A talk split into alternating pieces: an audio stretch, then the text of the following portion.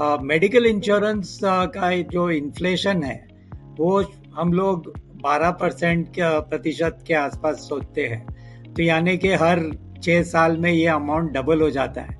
तो जो इलनेस आपको आज आज पाँच लाख का नुकसान पहुंचाएँगी, छह साल के बाद वो सेम इलनेस दस लाख होगी और बारह साल के बाद बीस लाख होगी। सभी को नमस्कार, मैं अपनी राजा और आप देख रहे हैं इन्वेस्ट स्मार्ट एक ऐसा शो जहाँ हम आपके पैसे, आपकी बचत और आपके निवेश से संबंधित सभी चीज़ों के बारे में बात करते हैं।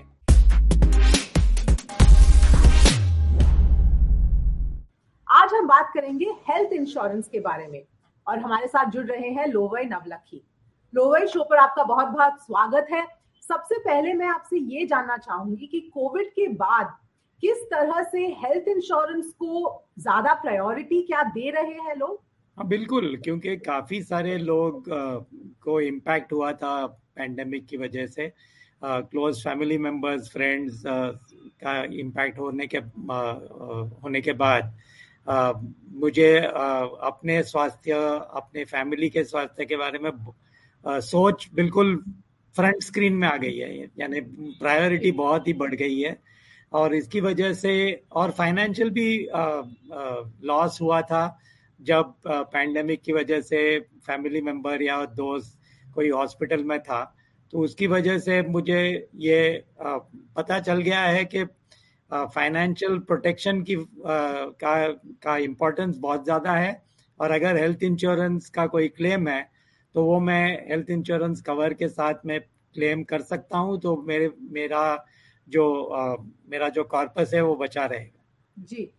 तो हेल्थ इंश्योरेंस खरीदने से पहले किन फैक्टर्स को ध्यान में रखना चाहिए? तो काफ़ी सारे फैक्टर है। आ, पहले तो आप आ, ये ये पता करना है आपको कि क्या अमाउंट का कवर चाहिए आपको। फिर मुझे कंपनी ढूंढनी है। और पता करना है कि प्रीमियम क्या है। सिर्फ़ जो सस्ता प्रीमियम है वो नहीं चूज़ करना है क्योंकि मुझे वो देखना है कि कवरेज क्या है, उनके टर्म्स कंडीशंस क्या है, कोई सब लिमिट है जो जो प्रोसीजर जो मुझे फॉलो करना है क्लेम के क्लेम के समय क्या मैं वो फॉलो कर सकता हूँ या वो बहुत टफ है मेरे लिए क्योंकि वो शायद मेरी क्लेम को मेरी क्लेम प्रोसेस करने में दिक्कत आ जाए। तो वो सारी चीज़ मुझे सोचनी है और ऑल्सो मुझे सोचना है कि मेरे परिवार में कितने लोग हैं तो मेरा मेरा सिर्फ़ जो इंश्योरेंस है, वो नहीं देखना है सिर्फ़। मेरे पूरे परिवार का इंश्योरेंस कवर देखना है और उसके हिसाब से मुझे पॉलिसी चूज़ करनी है। जी। दूसरा जो सवाल ये उठता है कि सम शॉर्ट कितना होना चाहिए? हेल्थ इंश्योरेंस का जो कवरेज है, ज़्यादातर लोग 10 लाख तक कवरेज लेते हैं। क्या ये सफिशिएंट है? मेरे हिसाब से तो नहीं है क्योंकि अगर आप सोचे कि आज कोई इलनेस आपको होती है और आप आप सोच रहे हैं कि मुझे पाँच लाख का खर्चा होगा मेडिकल इंश्योरेंस का जो इन्फ्लेशन है वो हम लोग 12 परसेंट प्रतिशत के आसपास सोचते हैं। तो यानी कि हर छह साल में ये अमाउंट डबल हो जाता है।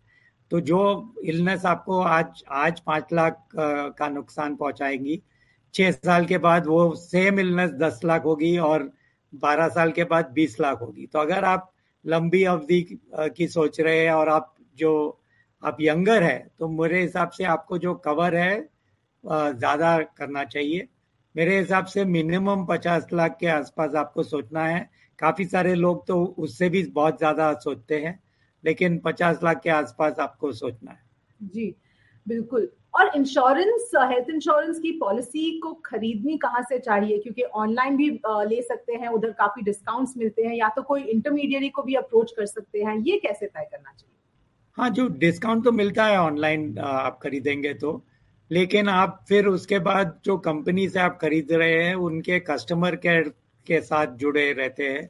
तो अगर हम्म। आपको कोई प्रश्न है क्लेम के बारे में या पॉलिसी के बारे में तो कस्टमर केयर के थ्रू आप जाते हैं और आपको पता है कि अगर मैं कस्टमर केयर को फ़ोन करूँ वो option one for this option two for this सुनते सुनते आ, मुझे पर्सनल हाँ। कोई सलाह नहीं दे रहा है आ, जो इंटरमीडियरी है वो आपको डेफिनेटली वो सलाह देगा आपके क्लेम के बारे में लेकिन उससे भी पहले आ, जो काफ़ी सारे कंपनीज़ है और उनकी पॉलिसीज़ है उनके जो कंडीशंस है वो पढ़ के आपको बता सकता है कि आप कंपनी ए से आप हेल्थ इंश्योरेंस लीजिए, क्योंकि कंपनी बी का कवरेज शायद सस्ता है, लेकिन ये टर्म्स कंडीशन है जो आपको बाद में आपको कठिनाई पहुँचा पहुँचा सकते हैं।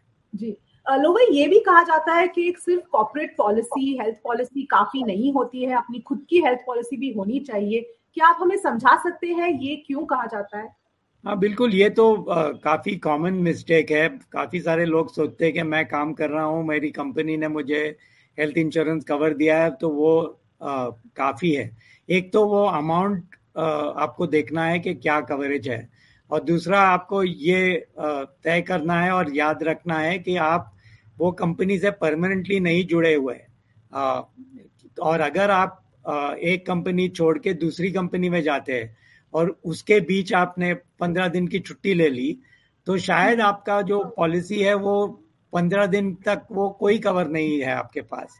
और अगर उसके टाइम के होराइजन में आपकी कोई क्लेम रही तो आपको खुद के अपने पॉकेट से पैसे देने पड़ेंगे।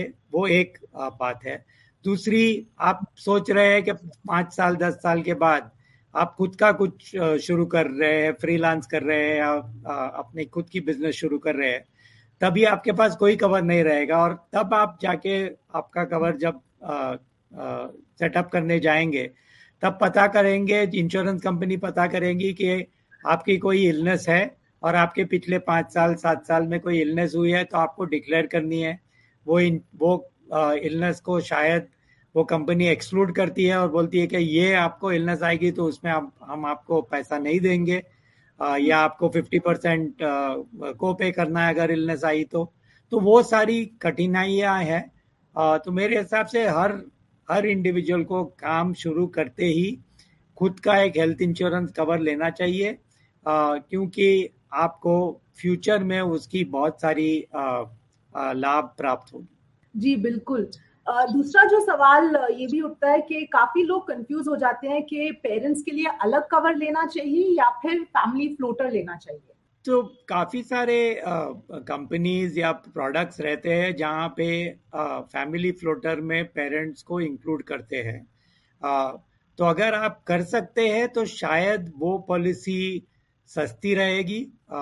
अगर सिर्फ़ पेरेंट्स की अलग सी पॉलिसी रहेगी और उन, उनकी एज के हिसाब से अगर उनकी एज बढ़ रही है तो कॉस्ट बढ़ता रहता है। तो उसके हिसाब से आपके फैमिली फ्लोटर में उन उनका कवरेज शायद सस्ता रहेगा। तो वो आपको कंपेयर करके डिसाइड करना है कि कौन सी पॉलिसी आपके लिए बेहतर रहेगी। जी और लो भाई आखिरी सवाल मेरा ये है कि हम ये भी देखते हैं कि काफ़ी सारे डिज़ीज़ स्पेसिफिक कवर्स होते हैं जैसे कि जब कोविड था कोविड का स्पेसिफिक कवर या डेंगी का तो इन कवर्स को देखना चाहिए?